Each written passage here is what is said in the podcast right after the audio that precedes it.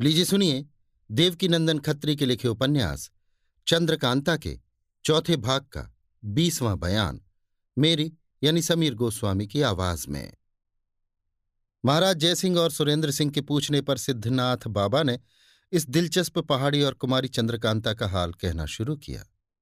बाबा जी, मुझे मालूम था कि ये पहाड़ी एक छोटा सा तिलिस्म है और चुनार के इलाके में भी कोई तिलिस्म है।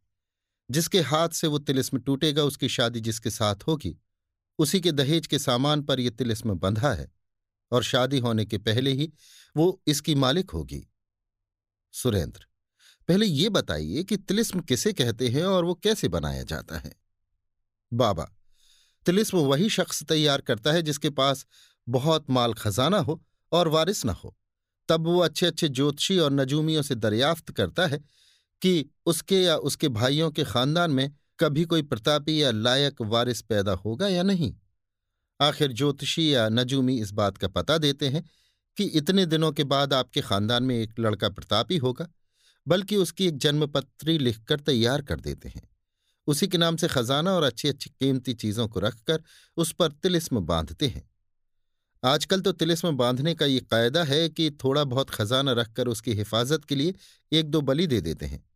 वो प्रेत या सांप होकर उसकी हिफाजत करता है और कहे हुए आदमी के सिवाय दूसरे को एक पैसा लेने नहीं देता, मगर पहले ये कायदा नहीं था।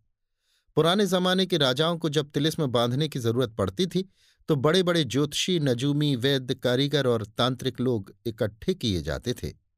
उन्हीं लोगों के कहे मुताबिक तिलिस्म बांधने के लिए ज़मीन खोदी जाती थी। उसी ज़मीन के अंदर खजाना रखकर ऊपर तिलिस्मी इमारत बनाई जाती थी। उसमें ज्योतिषी, नजूमी, वैद्य, कारीगर और तांत्रिक लोग अपनी ताकत के मुताबिक उसके छिपाने की बंदिश करते थे। मगर साथ ही इसके उस आदमी के नक्षत्र और ग्रहों का भी ख्याल रखते थे, जिसके लिए वो खजाना रखा जाता था। कुंवर बीरेंद्र सिंह ने एक छोटा सा तिलिस्म तोड़ा है। उनकी जुबानी आप वहाँ का हाल सुनिए और हर एक बात खूब गौर से सोचिए तो आप ही मालूम हो जाएगा कि ज्योतिषी, नजूमी, कारीगर और दर्शन शास्त्र के जानने वाले क्या क्या काम कर सके थे?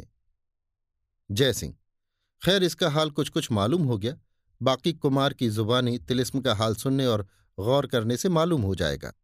अब आप ही इस पहाड़ी और मेरी लड़की का हाल कहिए और ये भी कहिए कि महाराज शिवदत्त इस खोह से क्यों कर निकल भागे और फिर क्यों कर कैद हो गए? बाबा, सुनिए, मैं बिल्कुल हाल आपसे कहता हूँ। जब कुमारी चंद्रकांता चुनार के तिलिस्म में फंसकर इस खोह में आई तो दो दिनों तक तो इस बेचारी ने तकलीफ़ से काटा।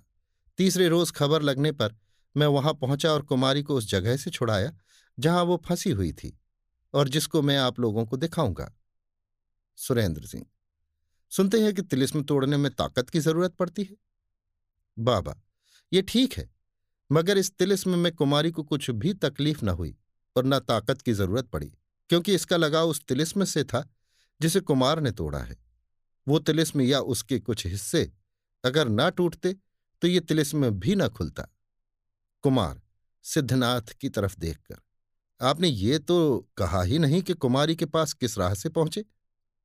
हम लोग जब इस खोह में आए थे और कुमारी को बेबस देखा था, तब बहुत सोचने पर भी कोई तरकीब ऐसी न मिली थी, जिससे कुमारी के पास पहुंचकर इन्हें उस बला से छुड़ाते।